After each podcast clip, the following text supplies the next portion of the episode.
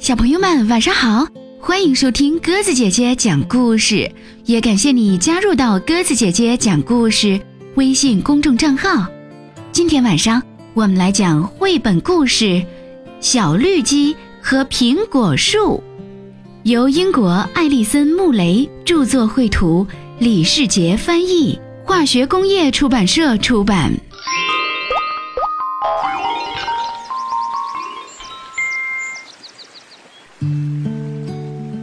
从前，在一座山顶上，长着一棵美丽的苹果树。它已经很老了，却结满了果实。一只小绿鸡就住在这棵苹果树的树洞里。小绿鸡照料着苹果树，经常帮它修剪枯树叶，不让害虫靠近。它还撒下苹果籽，希望能长出更多的苹果树。结出更多的苹果。几个星期过去了，种子开始生长发芽。小绿鸡觉得它需要找些帮手来和它一同照料这片新果园。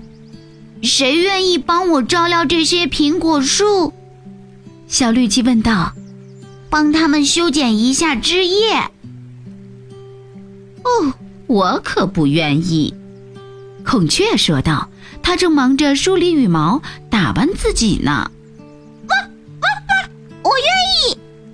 小狗说道：“树枝是它最喜欢的玩具。”谁愿意帮我赶走那些讨厌的害虫？别让它们吃光树叶。小绿鸡问道。“哦，我可不愿意。”狐狸说道。他似乎对吃掉眼前这只小绿鸡更感兴趣。我愿意，棕色的小麻雀说道：“那些令人讨厌的虫子，恰恰是它的最爱。”那么，谁愿意帮助我播种？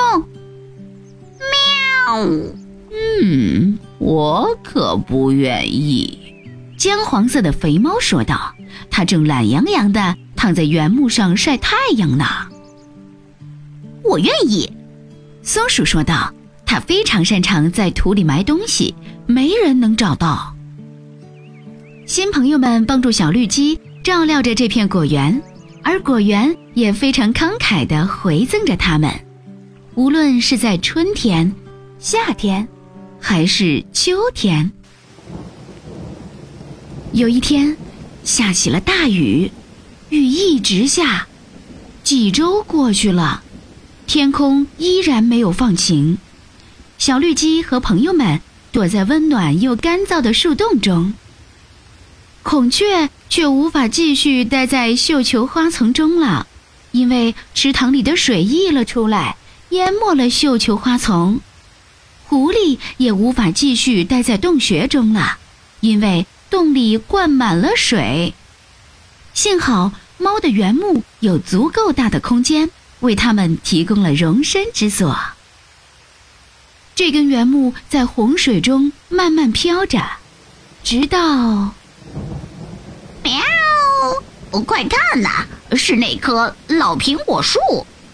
猫喊道：“或许小绿鸡能帮助我们，快点，快点，快点滑过去！”终于，他们来到了小山，爬到了山顶，找到了老苹果树的洞口。树洞里很挤。但是小绿鸡依然热烈欢迎他们，大家一起等待雨过天晴。雨终于停了，洪水也消退了，小绿鸡走出了树洞。谁愿意帮忙把这儿打扫干净？小绿鸡问大家。小狗、松鼠和麻雀都说：“我们愿意，我们也愿意。”和孔雀也这样回答。小绿鸡从来没有过这么多热情的帮手。时间一天天过去了，老苹果树的周围长出了一片美丽的果园。雨还是会哗哗的下，但是树根会吸收水分，洪水很少发生了。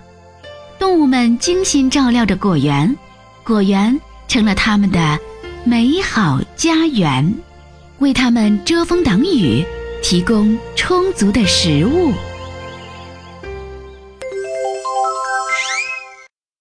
好啦，小朋友们，今天晚上绘本故事就讲完了，感谢你的收听。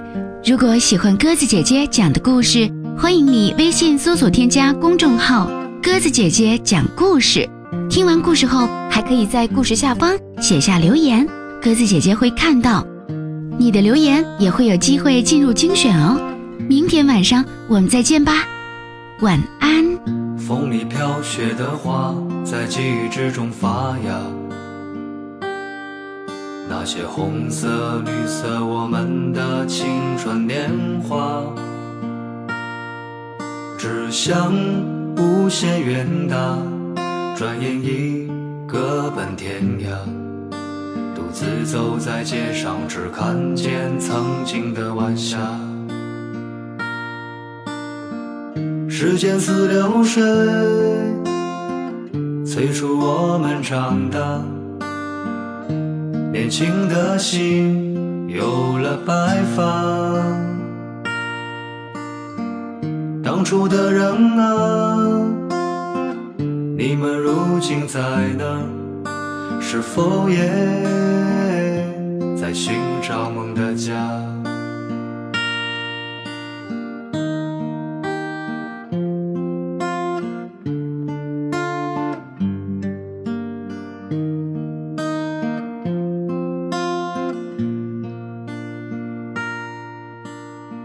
风里飘雪的花，在记忆之中发芽。那些红色、绿色，我们的青春年华。志向无限远大，转眼已各奔天涯。独自走在街上，只看见曾经的晚霞。时间似流水，催促我们长大。年轻的心有了白发。当初的人啊，你们如今在哪？是否也在寻找梦的家？时间似流水，催促我们长大。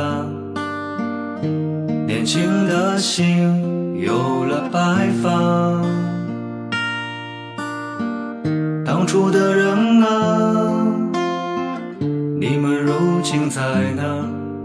是否也在寻找梦的家？